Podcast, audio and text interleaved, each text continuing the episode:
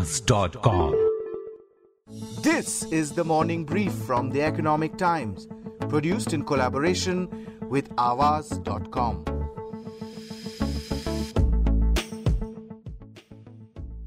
For many of us, the biggest thriller in recent weeks has not been playing out down under or in any OTT platform, but on Wall Street. The GameStop saga, according to a free spirited friend of mine, was nothing short of a revolution on Reddit. A movement spearheaded by amateur pirate investors who stuck it hard to hedge fund fat cats, pummeling their short positions in GameStop, a dusty mall electronics retailer, or AMC Entertainment, and even Silver, bringing some Wall Street institutions to their knees. Occupy Wall Street had a whole new dimension in 2021. Who can say breaking the cozy boys club between well heeled suits and fund managers, brokers, and corporations is bad? If wealth is distributed to the armed janta by capitalist Robin Hoods, then shouldn't they be hailed? Sitting in Mumbai or in New Delhi or Bangalore, most of us were screaming, hell yeah, and wondering why can't we have our GameStop moment too? That's what we aim to find out in today's episode. From the Economic Times, this is Arijit Barman, and you're listening to the Morning Brief. To answer this question and the secret sauce of short selling, I have invited two very special guests. Our very own Robin Hood, Nithin Kamath, founder and CEO of Zerodha, India's largest stockbroking firm, the man who has unleashed a renaissance in trading for people like you and me.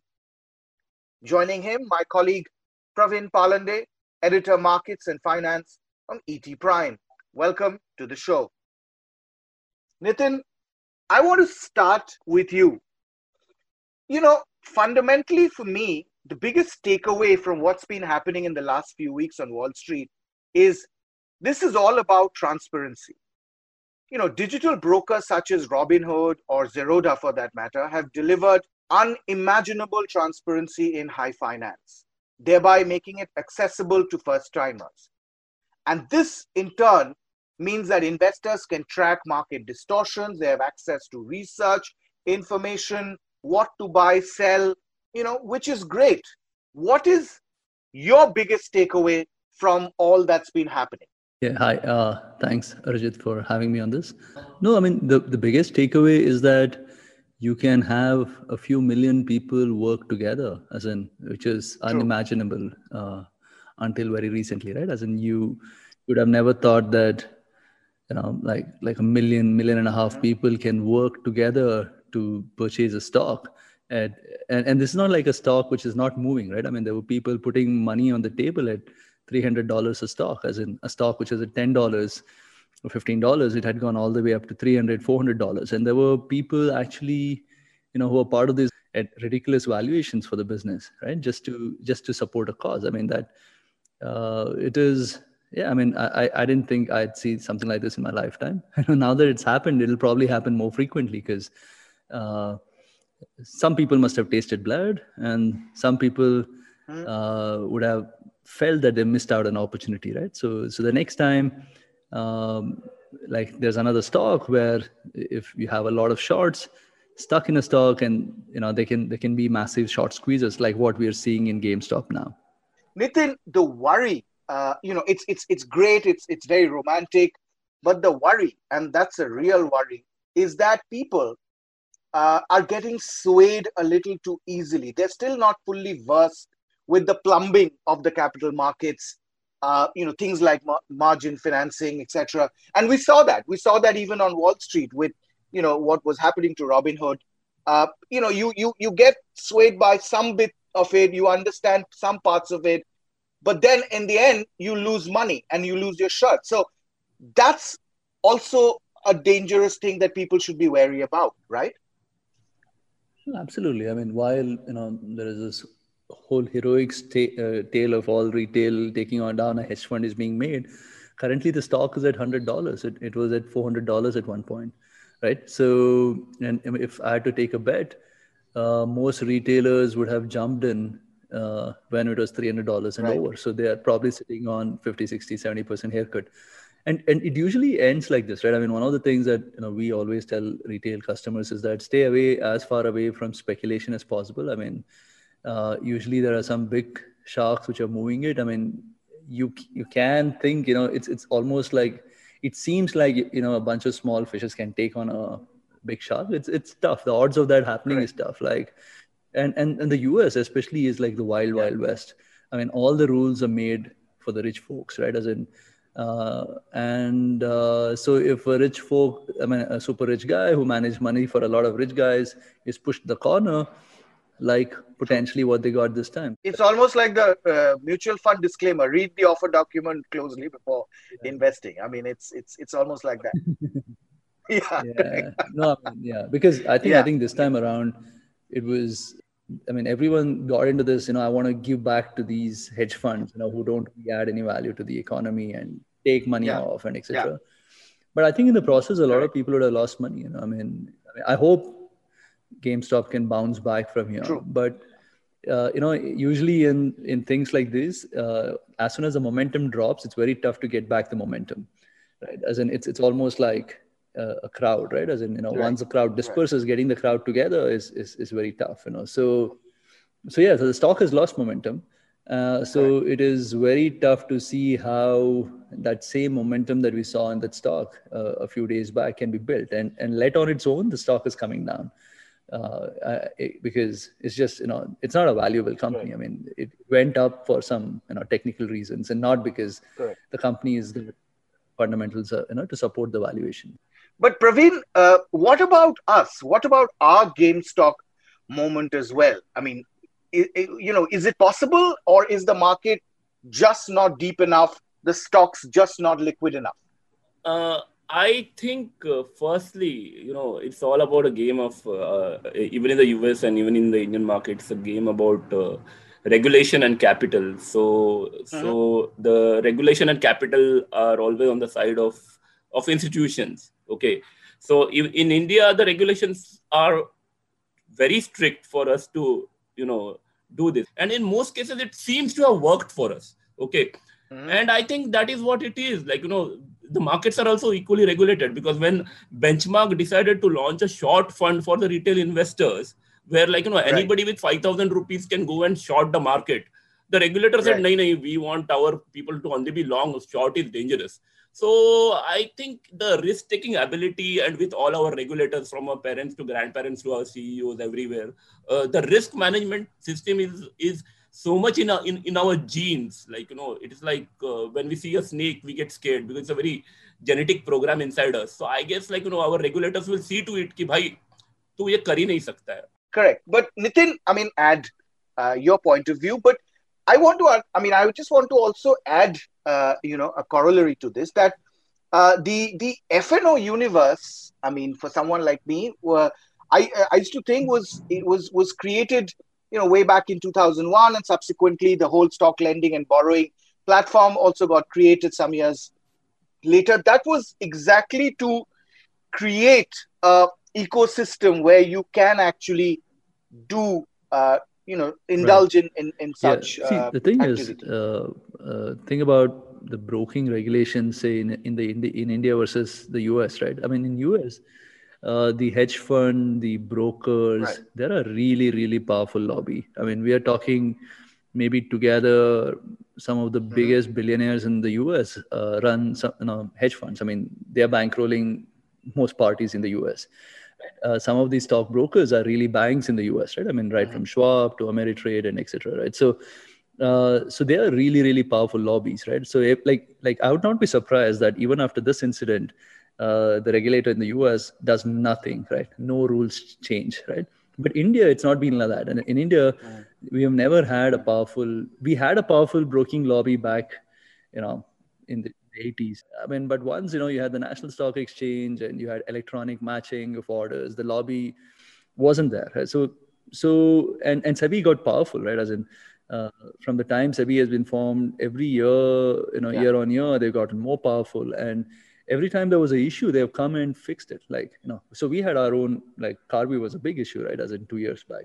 And the number of rules and regulations that have changed in the last 2 uh-huh. years is just tremendous. As in, it's just, uh, you know, so I I even go on to say that probably in terms of client safety, uh, you know, I think Indian stock markets are the safest for people around the world. I mean, of course, there are insider trading and promoter scamming. I mean, I'm not talking about that. I'm talking about uh, the relationship between you know broker, customer, exchange, depositories. I mean, just the way that whole thing is structured is is actually very beautiful. As in, uh, and I think the reason we've been able to set it up like that is because we don't have the legacy of of being a 300 or a 400 year old stock exchange, right? As in, so in, in all sense for us, we our exchanges are just you know right. from when NSE started, which is 25, 24, 25 years. So we were we were the fastest exchange to go electronic, you know, physical to electronic in terms of share certificates. I understand that, but what about our GameStop moment? Is it, as Pravin mentioned earlier, our inherent risk averse nature that is holding us back? See, firstly, there aren't large communities of retail traders who, are, you know, there isn't like there isn't a Reddit for India. As in, of course, there is a Reddit India subreddit group, but then it probably has a few thousand users on it, right? And there isn't like you know there isn't stock StockTwits, there isn't there aren't these large groups where large community of traders interact with each other. Of course, there are you know people. I think you know Twitter is active, but then Twitter doesn't really have the potential to get groups together come you know like the way it happened in reddit right because twitter there are a lot of conversations happening about random things so there isn't like concentrated talk on stocks in which can get a lot of attention so uh, so firstly i don't think that whole suddenly retail somehow being able to move the markets uh, can really happen. Can a short squeeze happen? It can. I think uh, uh like you know one of the big short squeezes i think was on yes bank itself uh, you know last last year. I think early last year the stock had gone all the way uh-huh. to 14 15 rupees and then it bounced back to 55 60 rupees in 3 or 4 days right? And that was because uh, you know it was again one of those technical reasons. Uh, and uh, but but then can it happen? The way it happened in gamestop it can't because regulators again have put in the right checks and balances. Uh, so for example i think the big reason for this gamestop issue is is the fact that there is there was 150% short interest uh, you know compared to the free float. That means there were more people short than the actual number of shares that are out there. I, I don't know how that that can even happen. You know how can how can a regulator allow a structure like that in india we have a limit of 20% so that means if a company has 100 shares uh, which right. out in the public which is called the free float only 20 shares worth of short can be taken right so even if there's a squeeze it is a small portion of the total free float, right? As in, so it can't really, you know, get squeezed too much. Uh, but say if there are 100 shares and, you know, and we could be short 200 shares, then that's a, you know, that's a recipe for disaster. You know, it just, uh, thankfully, as I said, you know, so we have those checks and balances that will ensure that, uh, you know, you, don't have excessive speculative positions in a certain stock. And also in, in all of this GameStop thing, right? I think what people don't realize is while there's a lot of noise about people on normal people on reddit being participating it's actually hedge fund versus hedge fund right uh, there's a lot of that happening as well you know this is all getting uh, you know painted as if it's mm. one side is only retail traders. It's not. It's it's actually one side is retail traders plus a lot of hedge funds who spot this opportunity tech, who spotted this technical opportunity to make a quick buck. But nithin uh, i just want you to take a pause here and for our wider uh, you know listeners if you if you could just do a very short tutorial for the uninitiated as to what basically is short selling all about and how does the slb platform work which i mean or, or stock lending and borrowing platform work you know what i mean the modus operandi that will be very very helpful. So you can so you have a stock say uh, a company x. Now you can you typically in India, the way most people work is we think the way to make money out of this company X, if it's listed on the exchange, is buy the stock at say 100 rupees, and stock goes from 100 rupees to 150 rupees, and I sell it 150 and make this 50 rupees profit, right? But what if you know you saw a stock at 100 and you you know that the stock the company is not doing well, but it it'll go down to 50 rupees. Can you make money on that idea? Is the question, right? Now unfortunately if you if your if your idea of is only of buying stocks you can't make money using this uh, you know trade idea right so uh, to be able to make money on this idea which is you think the stock is going to go from 100 to 50 you should do what is called a shorting which is uh, you go find a borrower i mean you go find a guy who's holding these 100 shares of stock and who says who intends to hold it for long term right? As in he is not really trying to predict short term moves in the stock. He he's intending to hold it for long term. So you go to him and you say boss i'll, I'll I, I want to borrow whatever shares you have this company x. I will pay you this much interest for borrowing it right? So so the way you lend money to someone at a at an interest you can also lend stocks at a certain interest. So the guy who holds the stock instead of lending me money has lent me stock. Right? Right? And stock. i i take it i pay a certain interest to him uh, and then I sell it in the market, right? So assuming I, I, say you hold that stock, you know, and we did this deal at 100, so I borrowed it at 100, I sold it at the market, uh, and then the stock fell down, right? Say assume the stock went down to 50 rupees, right? So after three months, when the stock is at 50 rupees, I buy it back in the market at 50 rupees and return the stock back to you, right? So uh, so in this whole process, I made 50 rupees profit because uh, right. Uh, you know, I sold it at 100 rupees. I bought it down back at 50 rupees, right? So this is shorting. Now the, there is a risk here, right? Which is, what if the guy who borrowed stock didn't return the stock, right? So there is a mechanism right. put in place, which is called as a stock lending and borrowing mechanism, uh, which right. collects money from the guy who's borrowing, right? So if, for example, uh, uh, if I'm like you know like a collateral, right? As in a, a certain uh, yes percentage of the borrowed stock is collected as collateral. So, uh, and then there is a mechanism put in place which ensures you know it safeguards both the borrower and the lender, right? So uh, uh, this is stock lending and borrowing, but like I said earlier, right, as in uh, in India, stock lending and borrowing is a very new concept. Um, because in India, futures and options was introduced in 2000, 2001 and futures and options Correct. is a preferred route for shorting versus stock lending and borrowing. And as you said, that in India there are excessive checks and balances. So I guess I mean uh, the reason why uh, you know platforms such as SLB is not popular or not taking off is a the regulator is uh, in a way happy that it doesn't take off, and uh, you know if if you have to pay uh, the guy who's borrowing the stock, if he has to pay 125% of the stock price, that's a huge deterrent from the very beginning itself, right? right? But the thing is, you know, the guy when he borrows, right, with this uh, uh, 125%, if he sells the stock, he receives 100 rupees back. So technically, it's only 25% rupee blocked. The sense, like, you know, so if say I'm buying 100 shares of 100 rupees from you, right? So it's 10,000 rupees. So what exchanges do is they collect 12,500 from me, right? But which is 25% more than 10,000 rupees. But as soon as I borrow the stock, if I sell it in the market, my account gets, you know, credited with 10,000 rupees. So technically, right. the money blocked is 25,000 rupees, uh, 25%, which is 2,500 rupees in this case. Right. So, which is not really the big deterrent. I think the big deterrent uh, here is uh, is around taxation, right? As in, uh, one is for the lender, if you he earns a lending you know he earns any income by lending the stock he has to declare it as uh, income from other sources right so which means I see.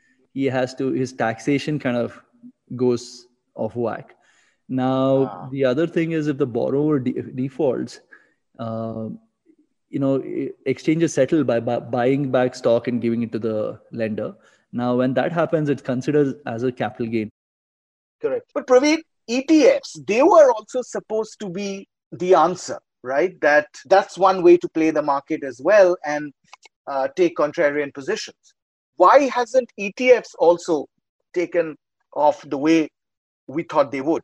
If you really look at uh, the SBI Nifty ETF, it has done fairly well. I think it has got uh, a very good corpus. It is available at I think seven paisa. I think probably one of the cheapest ETF in the world. So I think uh, we have a long way to go. I agree, but per se we are getting there. In India, we can see that uh, uh ETFs are successful. If you remember, uh, in 2007, the biggest fund in the Indian market was the Nifty Banking Bees at 5,000 crore. Uh, in 2007, I'm talking before the financial crisis happened.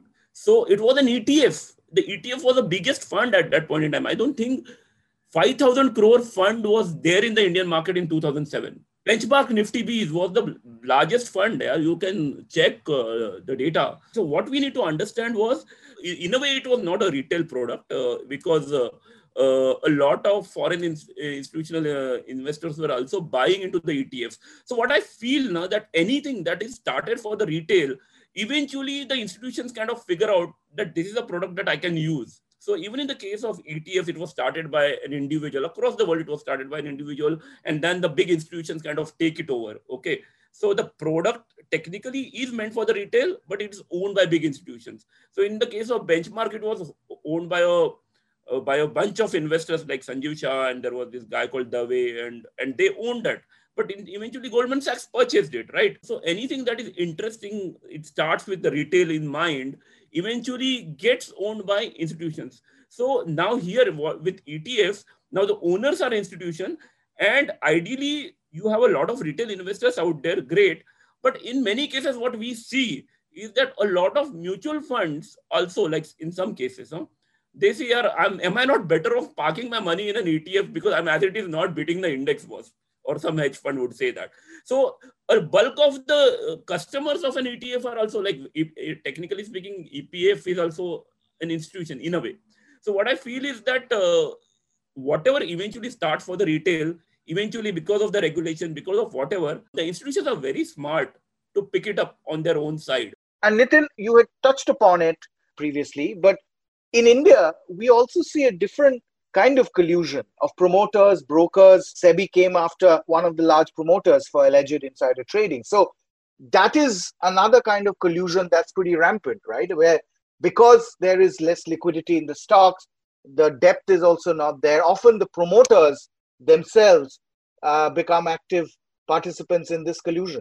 The thing is that happens wherever there is money, there is always greed. You know that kind of goes hand in hand. So I don't think it's just India related. I think it's it happens wherever there's money, right? As in, uh, but the but the thing is, you know, the good thing about shorting is that, right? Is that uh, when you have, I mean, maybe the only good thing is that it it helps in better price discovery, right? Because if there are people who are actively tracking stocks to find weaknesses in companies, right, and take positions against those stocks, it'll ensure lesser kind of manipulation in those stocks uh, than companies where you don't have any people who's looking at weakness right? I mean every if everyone's all of us are trying to just find good things about companies out there right? And uh, and the, you know and ignore all those companies where we see any weak points right? Then it isn't you know leading to great price discovery It's very easy to get swayed and seduced by the romance of bringing down the establishment. But as Nithin correctly pointed out, one must fully understand the risks involved. Else, you can lose your shirt before you can scream short squeeze. In India, the regulatory ecosystem has tread more towards caution, putting significant checks and balances to curb volatility and speculation. But the big picture finance is finally getting democratized and transparent thanks to technology and internet. And that is a welcome change. We certainly need the right kind of activism. Remember, in this fairy tale, it's not that short sellers are always the underdogs or that they always win. For every GameStop, there is, of course, a Tesla. Remember, the boom sows the seeds of its own bust, to quote Jesse Felder of the Felder Report. Thank you, Nithin and Pravin, for this engaging conversation. We would love to go on, but we've already gone way past our timeline. Thank you very, very, very much for joining in and explaining for, to all our listeners. I'm Arijit Barman, and you've been listening to the Morning Brief. This episode was edited by Devina Sengupta and Bhavya Dilip Kumar, who also coordinated the show. I hope you enjoyed listening to this episode. We look forward to your feedback write to us at the morning brief at timesgroup.com. And if you like this episode, please share on your social media handle. We'll really appreciate that. The morning brief drops every Tuesday, Thursdays, and Friday. Thank you for listening in and have a nice weekend. Goodbye and good luck.